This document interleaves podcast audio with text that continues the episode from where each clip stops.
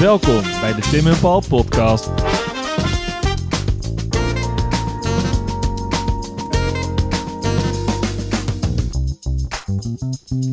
Paul Paul, Hey, aflevering 6 aflevering 6 in het nieuwe jaar. in het nieuwe jaar. Ja. Heb jij nog een beetje goede voornemens? Ehm, ja en nee.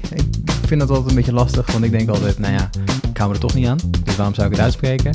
Aan de andere kant is het altijd goed om eh, terug te kijken. Maar goed, daar zijn we ook niet historisch hiervoor. Zeker. We kijken graag terug naar dingen. Zeker, je kijkt niet zo graag vooruit. Nee, dat vind ik wel een Laten we beetje dat spannend. vooral niet doen. Laten we dat vooral niet doen, inderdaad. Ehm, ja, Tim, eh, we zitten hier natuurlijk niet voor niks. We moeten ook gewerkt worden. Isolatietape nummer 6. Nummertje 6, ja. Gaat, eh, Zal gaat ik gewoon weer beginnen als vanouds? Waarom niet? Laten we het doen. Maak me gek. Eh, Fanta, Paul. Ja. Fanta. Drink jij dat wel eens? Ja, Weet jij waar dat vandaan komt? ik weet het, maar ik ga het niet verklappen. Oké. Dan ga ik je nu meenemen op een wonderlijke fruitreis Ja. eh, naar wederom de Tweede Wereldoorlog. Altijd gezellig daar. Altijd de Tweede Ja. Wereldoorlog, ja. Want Fanta is nu, weet je, iedereen kent het nu denk ik gewoon wel, hè, als dat ene drankje wat je in plaats van cola kan drinken.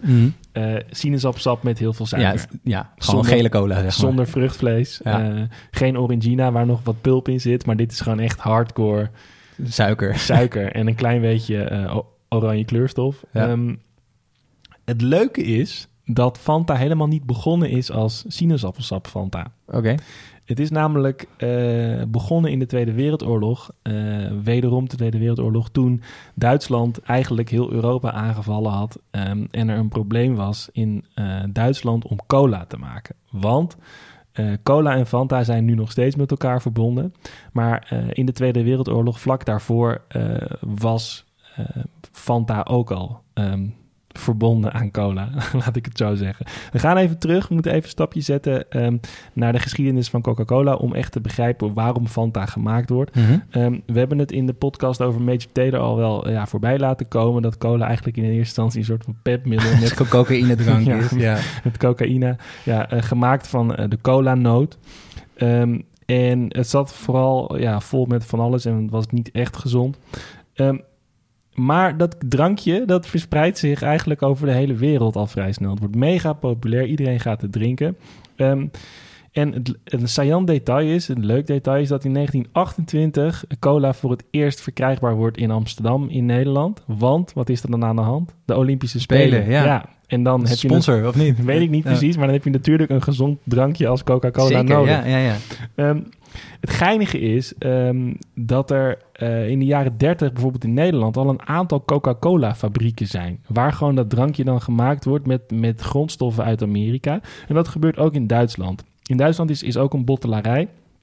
En als die oorlog dan eenmaal begonnen is in 1940, dan ja, is het vrij duidelijk dat Amerika ehm, Niet hun Coca-Cola meer daar laat maken. Of, Nee, en ook, ook wel, weet je, Amerika die kiest niet meteen kant aan het begin van de Tweede Wereldoorlog. Die blijven een beetje in, in proberen een beetje neutraal te blijven, zoals, zoals Nederland daar, daar ook goede ervaringen mee. Ik probeerde mee- dat ook, Ja. ja. drie dagen. Ehm, en wat er dan gebeurt, wat Amerika wel doet, is dat er handelsembargo's worden, worden ingesteld. Dus dat is wel een soort van, hè, een soort van kleine passieve oorlogsdaad misschien. Het wordt niet meer zo makkelijk om te handelen met Nazi-Duitsland.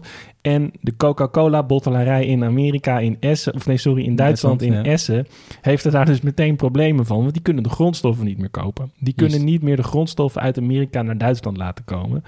Maar hè, ha- een, een handelsman is gonna handel. Ja. Ehm, dus deze mensen moeten iets nieuws bedenken. En eigenlijk met de, alle producten waar geen vraag naar, meer naar is, die over zijn. Het is zoals, er is een quote van, van een van die eerste, van die eerste, eerste CEO's van Fanta, waar- waarin hij ook zegt, ja, we hadden gewoon eigenlijk de restanten van de restanten. en daar moesten we een drankje mee maken. En uiteindelijk kiezen ze ervoor om wei te gebruiken. Dat is een soort melkbestanddeel. Dat, dat krijg je als je kaas maakt. Ja. Eh, een soort van, van ge- ja, ja, dat zit ook als je proteïnepoeders... wilde ik eh, net ja, zeggen. Ja, Het, is, het is nu vooral bekend voor fit girls en fit boys. Ja. En voor je killer body. ja. Eh, daarom gebruik ik het niet. Ehm, maar ehm, dat gebruiken ze. Wij zitten erin. Verder eh, suikerbiet. Suiker van suikerbieten. En appelpulp. Dus echt zeg maar het, soort, het restant van appelsap. Hm. Nou, ehm, dat flikkeren ze bij elkaar. en dat wordt een soort van basisdrankje. Een soort van basis Fanta. Ehm, En dan vraag jij natuurlijk af ehm, hoe ze aan die naam komen. Ja. Fanta. Nou, dat zit als volgt. Ehm, er was een, een leuke meeting. Ze hadden dat drankje een beetje in, in elkaar gestopt. Ze hadden dus gekozen voor deze restproducten. En, je moet er wat van maken. Ja, ze moeten er wat van maken. En het, ja, het was op zich wel drinkbaar. Het was niet heel vies. Dus ze dachten, nou, vet gaan we doen. En die mensen zitten bij elkaar, die CEO's en mensen van, van Coca-Cola Duitsland. En die denken van, nou, we moeten wel even onze fantasie gebruiken. Jongens, bedenk een naam. Waarop één aan tafel zei, Fanta. Fantasie, Fanta. En zo, zo is dus Fanta aan zijn illustere naam gekomen. Ehm, en dan doen, doen we even een stapje. Dan gaan we naar 1941, want dan gebeurt er nog iets. Er gebeurt heel veel in 1941. 1941, dan wordt Amerika echt aangevallen Ja. door de AS, de asmogendheden. Eh, en is Amerika ineens in de, in de oorlog betrokken. En dan zie je dat die, dat die eh, Duitse Coca-Cola-bottelarij inmiddels eh, die, de producent van Fanta eigenlijk volledig los komt te staan van het moederbedrijf en eigenlijk gewoon een eigen toko wordt. Eh, en het interessante is dan dat als die oorlog voorbij is, vrij snel Fanta weer onder de, eh, ja, on- onder de vleugels van Coca-Cola wereldorganisatie Mhm. komt. Ik weet niet precies hoe dat, hoe dat heet. Conglomeraat, Precies. ellende, ja. eh, onder dat ding van Coca-Cola terechtkomt. Een ander leuk detail is dat ehm, Coca-Cola Nederland met hetzelfde probleem zat. Die konden ook geen Coca-Cola meer maken in de oorlog. Ehm, dus kwam er in Nederland een lokale variant op het drankje met wei en suiker en heel veel nog meer suiker. Ja, Maar met vlierbessen. Oh. Dus er was in de Tweede Wereldoorlog een, een lokale Nederlandse Fanta-variant met vlierbessen. Vlierbessen. Ja, lijkt me eigenlijk best wel chill, maar Ja. ehm afijn. Ehm, en die Fanta en Coca-Cola gaan eigenlijk na de oorlog een soort van goed huwelijk aan. Ehm, en het gaat als een soort van vliegwiel. Dat popu- wordt populairder en populairder. En eigenlijk is ja, Fanta uitgegroeid als een van de frisdranken na cola. Mhm. Ehm, Ja, dit is altijd, je drinkt dat omdat er geen cola is, zeg ja, maar. precies. Of dat je wel nog wil slapen vanavond. Ja. En dan ga je niet, niet, niet een fles cola leeg drinken. Oh, is dat hoe het werkt? en dan ga je een fles Fanta leeg drinken. Het geinige is nog vervolgens dat die, dat die sinaasappel Fanta pas in 1955 wordt bedacht. Wat dus nu de Fanta is, wordt pas in 1955 bedacht. En weet je hoe dat bedacht wordt? Nee. In Italië, bij de lokale Fanta-fabriek in Italië, waar ze nog wat sinaasappels over hadden. een soort van dit is een soort van de frikandel van de frisdrank ongeveer. Ja, Ja. een soort van overal lokale edities. Dus sindsdien hebben we, de, eh, he- he- hebben we eigenlijk Orange Fanta, zoals het officieel in Amerika heet. In plaats van de vlierbessen en eh, de, de appelpulp. Ja, en volgens mij is wij, dus dat zuivelbestanddeel, Mhm. is ook vrij snel verdwenen uit Fanta. Ehm, want ik, ik kan me niet voorstellen dat er nu... Maar misschien weten de luisteraars dat beter, dat het er nog wel in zit. Zit. Zou kunnen. Ik, zal, ik kan ook eens naar een, eh, een eh, etiket gaan kijken. Maar nog, Paul, ik wil nog één ding met Ja. je bespreken. Ehm, zoals je begreep is Fanta dus in 1940 eh, begonnen. De naam en, het, en ja, noem het toch het bedrijf, maar in ieder geval het concept. En dat betekende dat in 2015 de firma 75 jaar bestond. Ja, dat moet je vieren. Dat moet gevierd worden. Ehm, en dat deed ook Fanta en Coca-Cola. Kosten nog moeite werden gespaard om, eh, om een groot en wild en meeslepend feest op poten te zetten. Er was ook een reclamefilmpje bij. Ehm, en daar wil ik graag eh, één citaat Ja, ja. Uit, uit voordragen. Hoe is je Duits? Uh, slecht. Oké, dan zal ik het in mijn beste eh, steenkolen Jiskevet Nederlands-Duits voor je voorlezen. Doe het graag. Gaan we. Um, da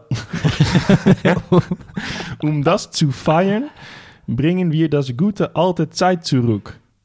We brengen de... Om het te vieren brengen we de goede oude Ja, volstrekt onduidelijk waarom je dat in een reclamefilmpje zou zetten. En hoogst dubieus om dat te In gebruiken. Duitsland, ook, ook gewoon op Duits, in, over de Tweede Wereldoorlog. Die goede oude tijd. Laten we allemaal weer Fanta gaan drinken.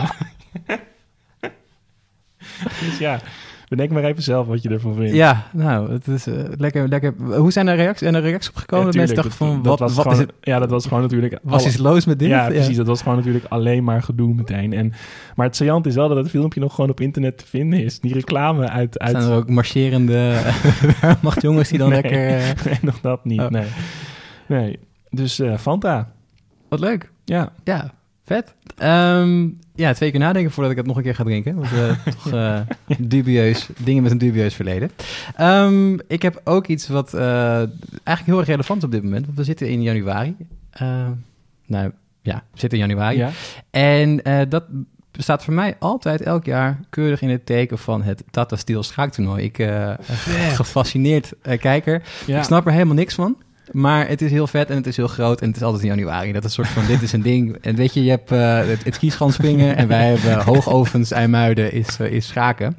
Ehm, dus ja, schaken, nu ook overigens heel erg populair vanwege die Netflix-serie die, eh, die Ja. er is, de Queen's Gambit. Ja. Ehm, heel tof. Ik, geloof, ik weet niet precies wat de cijfers zijn, maar ik geloof dat schaakborden nergens meer te krijgen zijn en het is allemaal, allemaal ellende.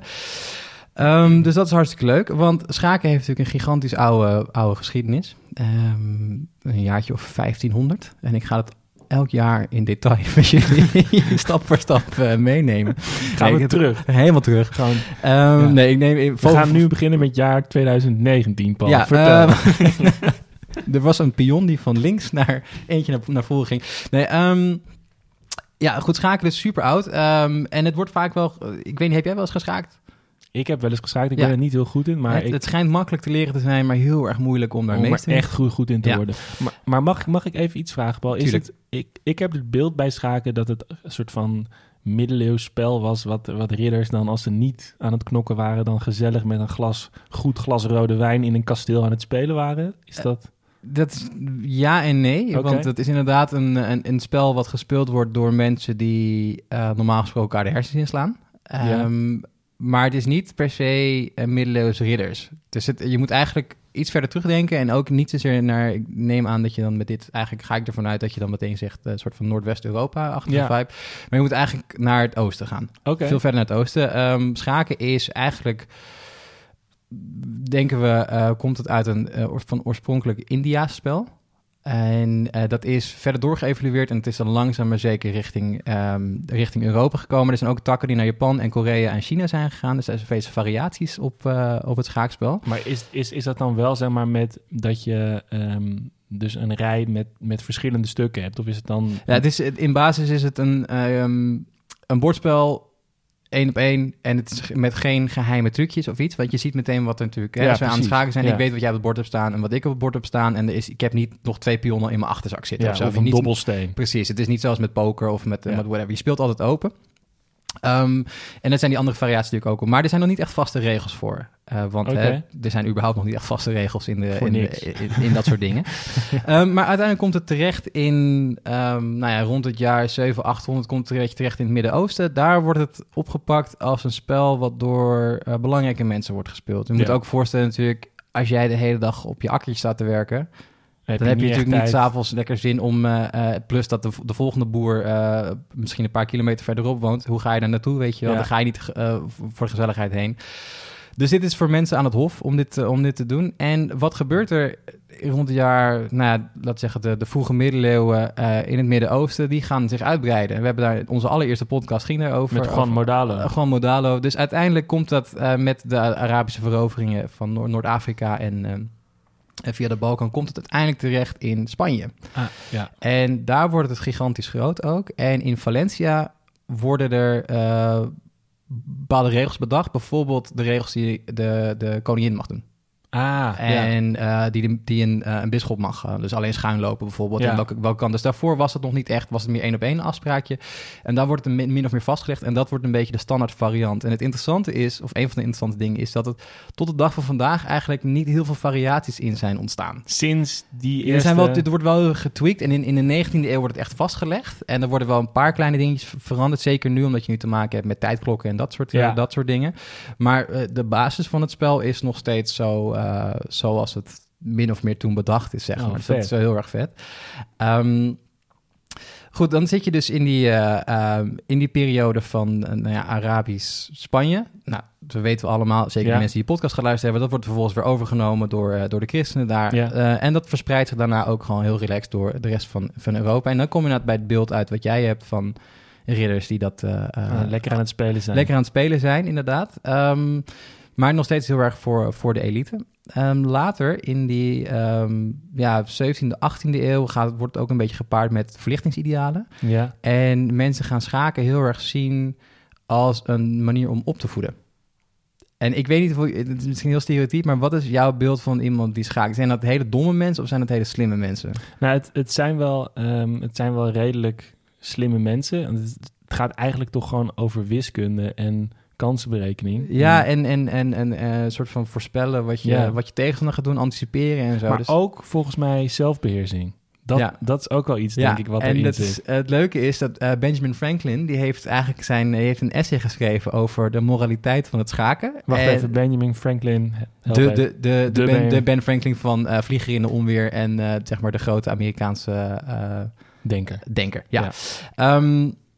Hij schrijft in zijn essay schrijft hij eigenlijk drie dingen die, die voor schaken heel belangrijk zijn en waarom ze heel erg goed zijn als eh, Ja. eh, opvoedingsmateriaal. Eén, je moet een beetje toekomst kunnen voorspellen. Je moet kunnen anticiperen op wat er gaat, gaat komen, hè, want Ja. het is altijd actie-reactie. Ehm, en je moet dus ook de consequenties aanvaarden van als jij een pionnetje ergens op afstuurt en die wordt Ja, g- genomen, dan, ja, dan dat moet je kunnen, op kunnen reageren. Tweede is dat je totaal overzicht moet hebben. Want ja. je vliegt eigenlijk boven je, eh, Ja. boven je, boven je schaakbord. Ehm, dus je hebt alle onderdelen staan in verbindenis met elkaar, maar ook met jou en met je tegenstander. Dus je moet precies weten wat er, wat er precies gaande Ja, is. Dus ik snap een hem. psychologisch spel. ja, En als laatste, wat je net eigenlijk heel goed schetst, is eh, je moet ook voorzichtig zijn. ja. Zelfbeheersing. Zelfbeheersing. moet- Want je mag niet als... Ja, je mag wel natuurlijk, maar als een idioot het bord over gaat steken... ja. en, En en, met je koning... eh, Dan, dan, dan houdt het heel snel op, zeg Ja. maar. Dus ehm, nou ja, dat soort idealen zitten dan heel erg in. Er zijn natuurlijk ook een aantal mensen die zeggen van... nee, het is allemaal eh, onzin, tijdsverdrijf. 19e eeuw komt er ook een campagne. Dat schaken dus echt... eh, ja, dat mag eigenlijk niet. En ehm, Slecht voor dat is heel slecht voor je, want het is, eh, het is nutteloos tijdverdrijf. En je kan eigenlijk ook gewoon werken in die tijd. Onze grote vriend Ayatollah Khomeini, die vond het ook niet helemaal goed. Maar vooral ook omdat er vaak gewet werd bij schaken. Ah, ja. Dus inmiddels was dat zover van, nou ja, dat mag dan, mag dan weer wel. Ehm, en ja, je hebt natuurlijk ook een bepaald aantal schaakgrootmeesters. Mhm. Eh, Kasparov is een, eh, denk ik een hele, hele bekende. Die heeft ooit een keer verloren van een computer. ja. En daarmee een soort van het begin van de artificial intelligence. Het begin van eh, einde overname van- ja. van, van Skynet is daarmee mee begonnen. Natuurlijk een heel belangrijk moment geweest. Bobby Fischer. ja, Hier in Amsterdam Max Euwe natuurlijk ook Ja. een hele bekende. En nu hebben we een hele jonge wereldkampioen grootmeester. die Noorse jonge Magnus Carlsen. oh ja, ja. Dus dat is ook natuurlijk... Weet je, je hoeft niet per se 60 en grijs te zijn Nee, om, om grootmeester te zijn in schaken. Ehm, dus dat is heel vet. En er zijn natuurlijk ook heel veel mensen uit de Sov- Sovjet-Unie schaakten. ja, En ik noemde net Bobby Fischer. Het was natuurlijk ook een soort koude oorlog. ja. Bobby Fischer, Amerikaan. Ehm, in 1975 verslaat hij eh, een Rus. En daardoor worden ook veel meer schaakborden verkocht en zo. Weet je wat? Het is echt Ja. zo, hey, wij zijn beter in schaken dan jullie. Ja. We hebben een ruimterace en we zijn beter in ijshockey. Dat soort, dat soort onzin. ja. Hoort er heel erg, eh, hoort er heel erg bij. En eh, als laatste... eh, een van mijn favoriete scènes, het een van mijn favoriete televisieseries, gaat over schaken. En dat is de serie The Wire. Oké. Wel, misschien, ik weet niet of jij Nee, dat gezien hebt. Nee. Eh, het gaat over Baltimore, gangsters, eh, drugs. Eh, hele goede serie, een paar jaar oud inmiddels, en eens gedateerd, maar het is zeker de moeite waard. En daar zit een scène in dat twee jongens, die zitten daar dan op een schaakbord, zitten ze te dammen. Maar wel met schaakstukken. Komt er een andere jongen, een iets oudere, oudere guy, die Angelo, die komt langs en die gaat dan zeggen van, nou, wat zijn in Wat is dit? wat is Ja. dit voor onzin? Wat zijn, ja, we zijn aan het dammen. Oh, maar het is een schaakbord. "Huh, wat is schaken? En dat is dus een hele, gaat hij het uitleggen hoe het is. En dat is een hele zieke metafoor voor hoe eh, de drugswereld in elkaar steekt. Dus zeg maar, de koning blijft altijd de koning, die verandert nooit. Die en die pionnetjes ja, worden ja. eigenlijk, weet je, de dealertjes die worden naar buiten gestuurd om vervolgens eh ja. Ja. verrot geschoten te worden, zeg maar. Daar komt het een beetje op neer. Ehm, dus ja, scha- oh, eh, het laatste, Ja. fun fact. Ehm, schaakmat. Beetje een vreemde term. Ja. Ja, het heeft natuurlijk te maken, schaken, schaakmat heeft te maken met schaak, maar dat betekent, komt van het Persisch, komt uit, uit het Midden-Oosten. het is een verbastering van Shah, mat. Ja. En dat betekent, Shah betekent koning of heerser en mat betekent hulpeloos. Dus als je schaakmat staat, betekent dus Wauw. de Shah staat hulpeloos. Dus je hebt verloren. Ja, Ja. vet. He- hele vette. Ja. Ja. Ja, ik, nog een fun fact, misschien weet jij het misschien, waar ik me altijd over verbaas. ehm, en het is nu in, in ons tijd ja, gewricht super woke. Maar dat ehm, de koningin eigenlijk vetter is dan de koning. Ja, Weet jij, heb jij daar een verklaring voor?